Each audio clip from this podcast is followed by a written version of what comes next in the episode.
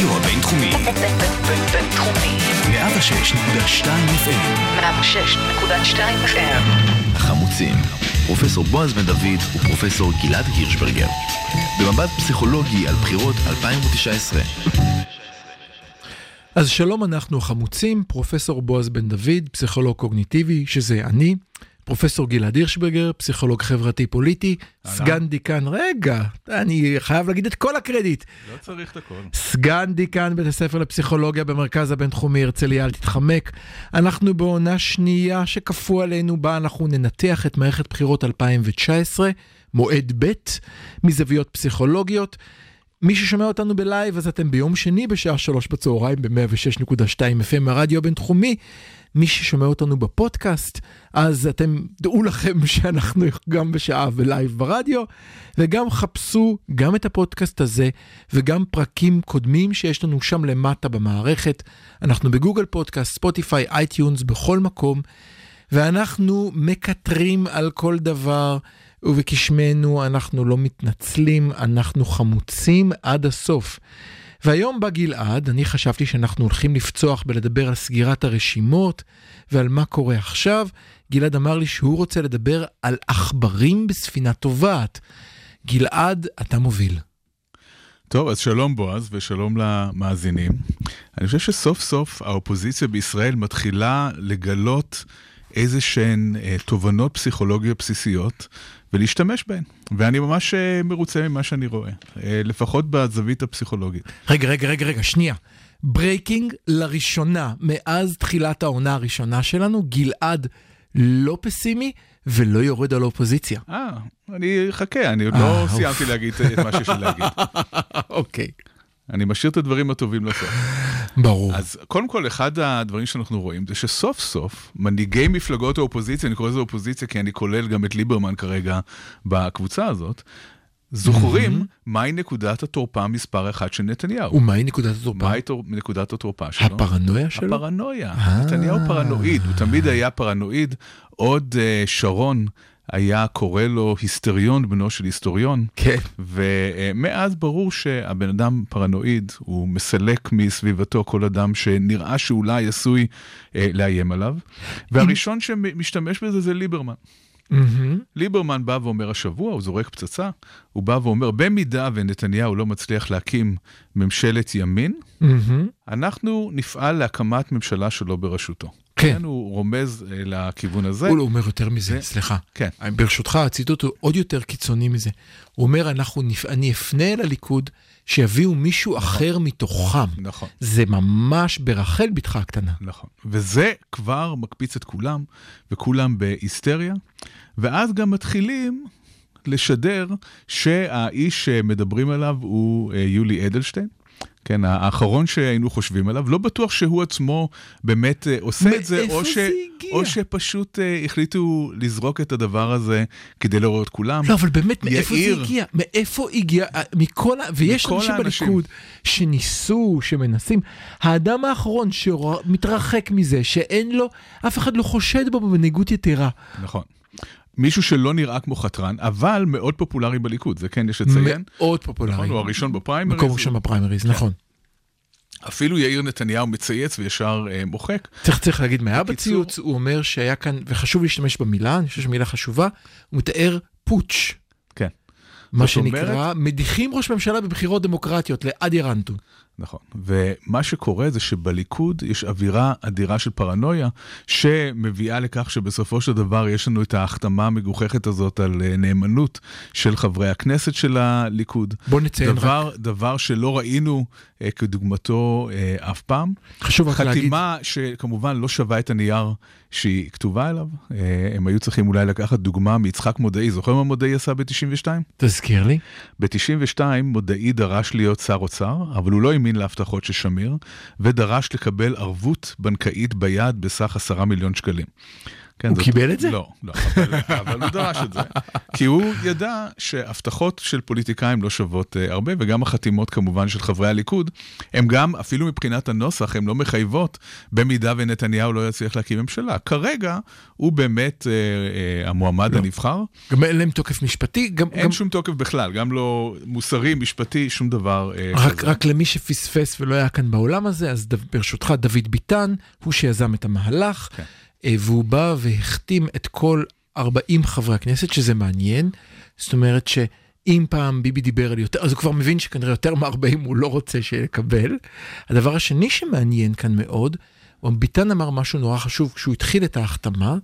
בהחתמה הוא אמר, אנחנו נפרסם את שמות כל אלה שלא יחתמו. כן, אז זה תכף מוביל אותנו לנקודה השנייה, וכמובן שלא היו כאלה, כולם חתמו אה, מכל מיני סיבות שתכף אה, ניגע בהן. לפי מה שידוע לנו. לפיד מחליט לשפוך אה, שמן לתוך המדורה הזאת, ואומר לנתניהו, זה, שה, זה שאתה פרנואיד לא אומר שלא באמת רודפים אחריך. לא, הוא אמר, סליחה, אני אדייק אותך שוב, זה שאתה פרנואיד לא אומר שאנחנו לא באמת לא רודפים, אחריך. נכון, נכון. אז בקיצור, הם מבינים סוף סוף שצריך ללחוץ על כפתור הפרנויה הזה. ואז אנחנו נוגעים באמת לנקודה השנייה של מה קורה בתוך הליכוד, אה, וכאן אני רוצה לדבר על הפסיכולוגיה של עכברים על ספינה שעושה רושם שמתחילה לטבוע. אז הספינה? שטובעת היא הליכוד בעיניך. הספינה שטובעת היא ממשלת נתניהו, או הליכוד של נתניהו. הליכוד של נתניהו, הליכוד הבנתי. של נתניהו. מאה אחוז. וכאן אני רוצה לגייס את התיאוריה של אה, מיודענו, של אה, חברנו פרופסור צחי אנדור, שמדבר על מה עושים אנשים במקרה של איום. אוקיי. וכאן הוא מדבר על שלושה דפוסים שאנחנו ממש מתחילים אה, לראות אותם כאן. האנשים הראשונים, החרדים, הם אלה שקולטים ראשונים שהספינה הזאת מתחילה לטבוע. כן, הם הראשונים שזועקים ומזדעקים ואומרים, חבר'ה, אנחנו במצב גרוע והספינה הזאת אה, טובעת. מהמם.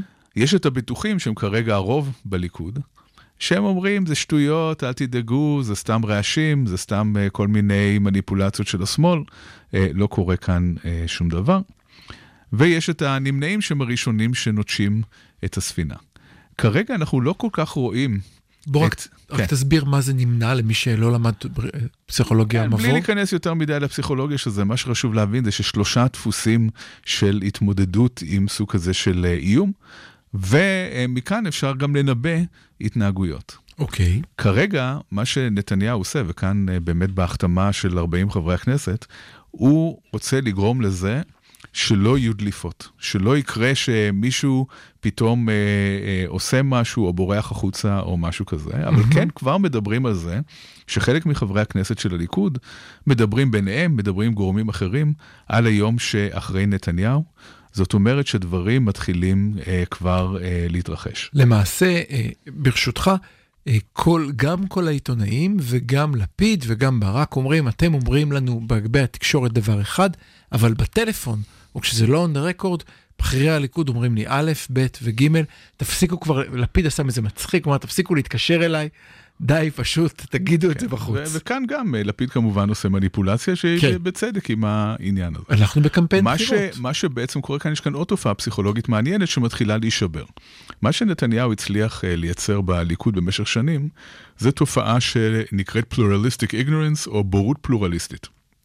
בוא תסביר. בורות פלורליסטית זה בעצם מצב שבו אדם אה, מרגיש משהו או חושב משהו, שכולם מרגישים וחושבים, okay. אבל אוקיי. הוא לא מודע לזה שיש קונסנזוס כזה, שכולם אה, מרגישים כמוהו, והוא מרגיש לבד עם העניין הזה. למשל, הדוגמה הקלאסית זה אה, נגיד בהרצאות של בועז, יושב אה, מישהו, יושב סטודנט בכיתה, ולא מבין כלום ממה שבועז אומר, בועז מלמד פסיכולוגיה קוגניטיבית, אז זה די סביר. מאוד. עכשיו, הסטודנט הזה חושב שיש איזושהי בעיה איתו, שהוא זה שלא מבין, כשלמעשה כל מי שמסביב גם לא מבין וגם מרגיש לבד עם התחושה הזאת. גם בליכוד במשך אה, הרבה מאוד זמן, נתניהו הצליח להחזיק את כולם במצב כזה, שהרבה אנשים הבינו שיש בעיה. שבכלל לא בטוח שנתניהו הולך אה, להחזיק מעמד, שבכלל לא בטוח שהוא הולך להיות ראש הממשלה הבא של ישראל, אבל כל אחד אמר, אולי אני סתם פרנואיד, אולי אני מפחד, אני שומר את זה אצלי. כרגע התהליכים שקורים פותחים פתח לזה שבליכוד יתחילו להיות כל מיני אה, אה, מהלכים שיאיצו את התהליך הזה. אני רוצה לזרום איתך, אני אגיד יותר מזה, דווקא אולי הדוגמה של השיעור שלי, למרות שאני בטוח שלא מבינים אותו, הוא לא הדוגמה הנכונה לקולקטיב איגנורנס, כי קולקטיב איגנורנס, אם אני מבין נכון, פלורליסטיק איגנרנס. פלורליסט, סליחה, פלורליסטיק איגנורנס דורש משהו נוסף, הוא דורש בעצם את התנאי שאני לא יכול לדבר אחד עם השני, כי יש סיבה. נכון. ואני חושב שזה מאוד דומה. אתה, אתה מתבייש אפילו לדבר עם השני, כי אתה לא רוצה שידעו שאתה נמצא במצב הזה, שאתה לא מבין. או מתבייש, זה באמת מתאים לשיעור, או חושש, או חושש, כן. שזה דומה למה שאנחנו מכירים מימי הקומוניזם, שבו אם מישהו לא צחק נכון מהבדיחה הנכונה, של סטלין, אז כבר יודעים שיש איתו איזשהו עניין. נכון. ואז אתה לא יכול לדבר עם אף אחד. 1984, שדיברנו עליו במועד הקודם, מועד א', נכון. דוגמה נפלאה שבה אתה לא יכול לדבר עם ילדיך, כי מחנכים אותם בגיל 6 כבר להיות מרגלים, אפילו תנועת הנוער נקראת המרגלים, כי תפקידם לרגל. כן. כאשר כאן- בליכוד, אז כאן בדיוק, אה, בעצם השאלה היא, אה, כדי, כדי שהפלורליסטיק, כדי שהבורות הפלורליסטית הזאת תישבר, צריכים בעצם להגיע למסקנה שנתניהו הוא מקרה אבוד, שהוא sunk cost. שבעצם אה, sunk cost זה עוד אה, מושג פסיכולוגי שאומר שאתה משקיע במשהו וההשקעה הזאת הולכת לטמיון ואין טעם להשקיע יותר. כמו למשל אם אתה קונה מכונית משומשת וכל שבוע אתה צריך להכניס את המכונית למוסך ולשלם לשלם שוב 2,000 שקלים ועוד פעם 2,000 שקלים ועוד פעם 2,000 שקלים, אתה מצד אחד מרגיש שהשקעת כל כך הרבה, חבל לוותר על המכונית הזאת. אבל למעשה מה שקורה זה שהדבר הנכון ביותר מבחינה לוגית לעשות זה להיפטר מהגורתאה שרק להחליף יותר. מכונית. להחליף מכונית. אה, אנחנו מגיעים לנקודה שנתניהו הוא לדעתי קוסט, ואני אסביר למה.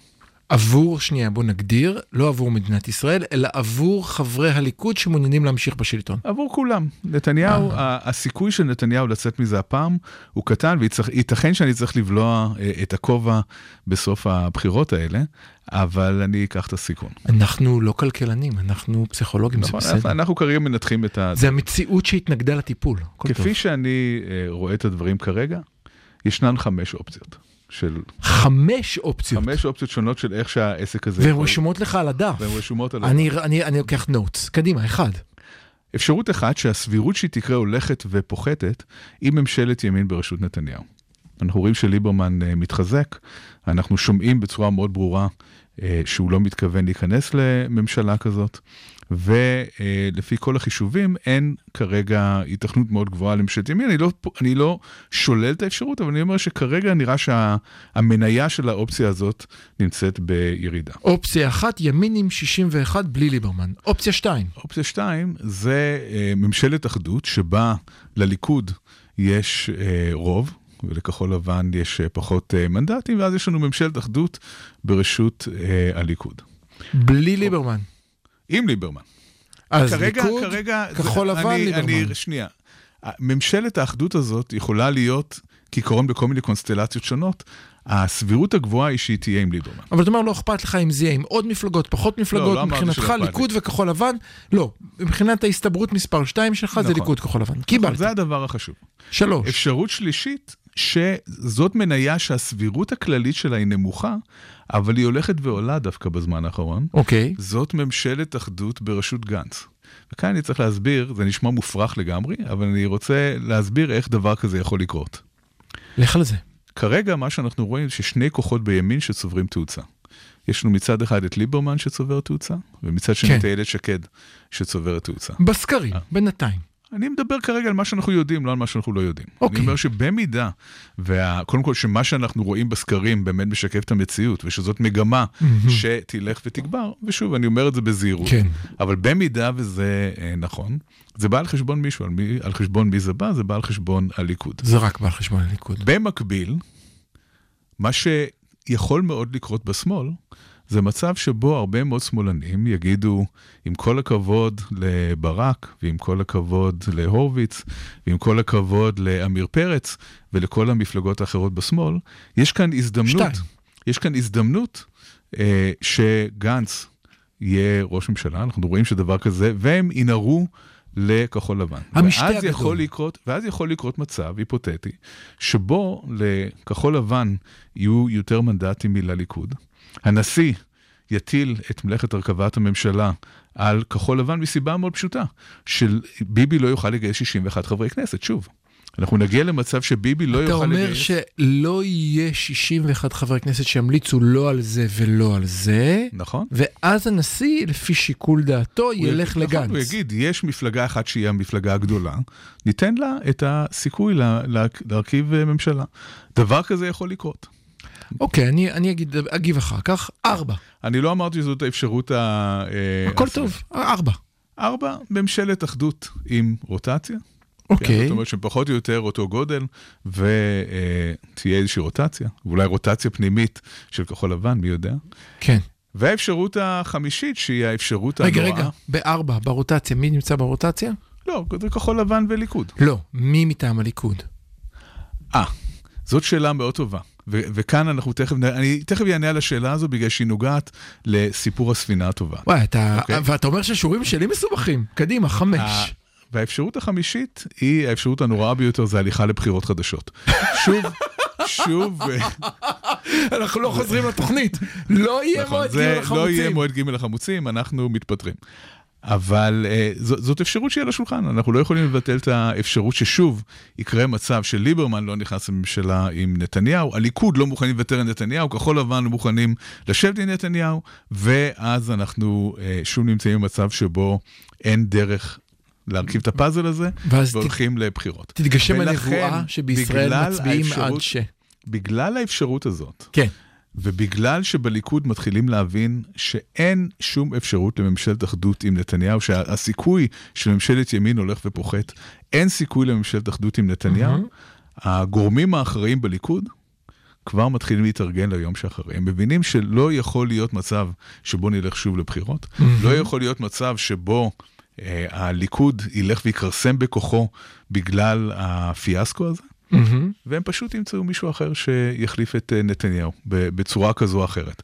ולכן, אני שוב, אני לא אוהב להמר, והנבואה, אנחנו יודעים למי היא ניתנה, ברור. אבל אני מתחיל אה, לראות את העכברים על הספינה הזאת אה, זזים, ויש לזה המון המון השלכות גם על הימין הפוליטי וגם על השמאל הפוליטי. בואו, מאחר וזמננו הולך ומתקצר, בואו נזכור בקצרה. אה, דיברת על חמש אפשרויות, אמרת שכל האפשרויות האלה בעצם מובילות לכך שאם הליכוד רוצה להישאר בשלטון, אז האנשים שם שלא קוראים להם נתניהו בשם משפחתם, צריכים למצוא להם מלך אחר ומהר. ועכשיו אמרת שזה משפיע על הימין. איך זה משפיע על הימין? טוב, קודם כל אנחנו רואים אה, את ההתנהגות של נתניהו עצמו. אם יש מישהו שמבין את הדברים האלה היטב, זה נתניהו עצמו, שאין אה, אשף אה, פוליטי כמוהו בישראל. לא, גם אין כמוהו מלזהות צל צילו של הר כהר. נכון. ולדרוך צל עליו צילו של מיד. איום. אה, הפעם, אני, זה באמת יהיה מעשה הודיני אה, לצאת מהמלכוד שהוא נמצא בו. יהיה מאוד מאוד קשה לצאת מהמקום שבו הוא אה, נמצא בו, אבל כבר ראינו, דבר, היו כבר דברים היו מעולם. דברים מעולם. היו דברים רק מעולם. לפני שלושה חודשים. לכ- לכן אני מתבטא מאוד בזהירות. אני, כן. אני מתלהב מצד אחד, אבל אני אה, אומר את הדברים בזהירות. אוקיי. ההשלכות אה, בימין הם, אה, שוב, אם, אם יקרה למשל התרחיש של התחזקות... אה, לא, איך זה משל... אני רוצה לדעת מה קורה עכשיו. אז עכשיו יש לנו, בוא, רק שנייה אחת, אני סוקר. כן. יש לנו בימין ככה, את האיחוד הלאומי שהתאחד עם הבית היהודי שהיה פעם המפד"ל, שהתאחד עם הימין החדש שהיה פעם בבית היהודי שהיה פעם המפד"ל, ועכשיו נקראים האחדות הימין או ימין מאוחד, זה נהיה כמו השמאל, שמת לב? כמו קיבוץ איחוד מאוחד וכאלה. אז יש לנו עכשיו מפלגה חדשה גדולה, הכהניסטים לא נכנסו פנימה, ועל כך אני נכון. אצטט את נדב אייל, מישהו הזמין רוצח, הרוצח השכיר אמר לו זה יקר מדי, ואז הוא התגאה ואמר, אני מתנגד לרצח, תראו, הנה לא רצחתי. זה פחות או יותר מה שעכשיו אה, קורה בימין, הם רוצים את הפרס על כך שלא יכניסו את הכהניסטים, מצד שני הם תוקפים את הכהניסטים, נתנו לכם מקום שמונה, למה לא רציתם להיכנס? אוקיי, זה הכל טוב אה, ויפה. בכל זאת, הם שמו בראשם אה, מועמדת כן. מאוד אטרקטיבית, שיש סבירות אה, לא קטנה שתמשוך קולות רבים גם מהליכוד ושתחליש את הליכוד. ועל הפר- אני רוצה לדבר ועל על הפרדוקס השמאל. הזה, ועל הפרדוקס הזה דיברנו בפודקאסט, אפשר לעלות למעלה, יש לנו על איילת שקד ועל מה יקרה אם היא תשאיר בישיבת סיעה. עכשיו נדבר על השמאל. השמאל, כאן, אה, אתה יודע, אמרת שאתה לא רוצה שאני ארד עליך, ואפילו אה, איימת עליי עם אימא שלך, אבל אני מוכרח, אני לא יכול שלא אה, להגיד משהו על השמאל. אם מה שאני אומר הוא נכון, יש כן. לכך השלכות uh, עצובות לגבי השמאל הישראלי. אני בגלל מקשיב. שהבוחר השמאלי יצטרך uh, לבחור בין שתי אופציות. בין לבחור במפלגת נישה שאין שום סיכוי שתיכנס לאיזושהי קואליציה ותוכל לצעוק מהיציע, מהמם. לבין האפשרות להחליף את השלטון בישראל. זאת אומרת שתהיה אפשרות מסוימת שכחול לבן תהיה המפלגה הגדולה ביותר, ואז העומד בראשה יהיה ראש ממשלת ישראל, בקואליציה עם הליכוד, זה נכון, אין שום אופציה אחרת שהיא לא בקואליציה עם הליכוד, אבל בכל זאת זה שינוי פניה של מדינת ישראל. ממצב שבו אנחנו צריכים להתמודד עם סמוטריץ' והרב רפי וכל מיני אנשים מהסוג הזה, אנחנו נראה ימין מתון ושמאל מרכז אה, בקואליציה, זה שינוי אה, משמעותי, ויש הרבה בוחרים משמאל שלדעתי, למרות שהם מזדהים יותר עם אה, מרץ ועם המחנה הדמוקרטי, הם בכל זאת יצביעו לכחול לבן. אז עכשיו אני אה, אנסה לסכם, גלעד טועה כרגיל, הוא מפספס את העובדה שבסופו של דבר מספר האצבעות שממליצות על הבן אדם הם אלה שייספרו, גם אם גנץ יהיה לו 35 מנדטים. אם אחת המפלגות לא תעבור את אחוז החסימה, המשחק נגמר, מה אתה גם... טועה, אתה טועה לגמרי לגבי זה. בסדר גמור. שוב, בגלל אבל העניין לא, לא, אבל עכשיו מילה שלי. שאחדות, אחדות היא אבל האופציה. היחידה, אחדות היא האופציה היחידה כאן. לכן לשמאל לא יהיה, גם אם כל מפלגות השמאל לא יעברו את אחוז החסימה, זה לא ישנה את העובדה שבתוך ממשלת האחדות הזאת, הכוח הגדול יכול להיות כחול לבן. אם, אם, זה, זה הדבר היחידי שחשוב, כל השאר לא חשוב. אם שתי המפלגות לא יעברו את אחוז החסימה, אז הרי לימין יש 61 בלי ליברמן והמשחק נגמר מההתחלה, זה אחד. שתיים, אני, אני חולק עליך. אני מדבר רק על אופציה שבה לליכוד אין, שבו לליכוד אין 61, שזה אופציה לא- מאוד סבירה. שזה לא יכול לקרות אם שתי המפלגות לא יעברו את אחוז החסימה. בסדר. בנוסף, אני, אני אוסיף לך משהו שאתה ודאי לא הם מסכים יעברו לו. את אחוז החסימה, אבל לא תהיה להם שום השפעה. אני אוסיף לך משהו שאתה ודאי לא תסכים לו, וזה בסדר, כי על כך אנחנו מתווכחים. אני חושב שבסופו של דבר, ממשלת האחדות שאתה מתאר, בשום פנים ואופן לא תכיל רק את הליכוד וכחול לבן, כמו שהיה בממשלות אחדות בעבר, כל אחת תרצה מישהי אחת מהצד שתעזור לה, ואני חושב שהקרב היום בימין הוכרע, ברור מי המישהי שתהיה מימין, אם כי כבר עכשיו, אני לדעתי, לגמרי לא בטוח. יכול להיות שתהיה התפצלות פנימית. המחנה הדמוקרטי כנראה לא יהיה בפנים. אני לא רואה את אני- הליכוד מכניסים את המחנה הדמוקרטי. לקואליציה. אני שומע אותך, וזה יכול להיות, אבל אתה כן רואה את גנץ הכל מכניס... מוקלט, הכל מוקלט. ואתה כן רואה את גנץ מחליט, מכניס את סמוטריץ', ואנחנו כבר ב-22 לא. דקות, ותכף להפך, אני חושב, ש... אני טכנאית חושב שזה לא השידור יהיה. שאנחנו מודים לה, איבון סבא תזרוק עלינו דלי ממשלת של מים. אחדות עם ליברמן, זה הכל, פשוט מאוד. אנחנו נמשיך להתווכח אחרי השיר. אז אנחנו החמוצים להתראות.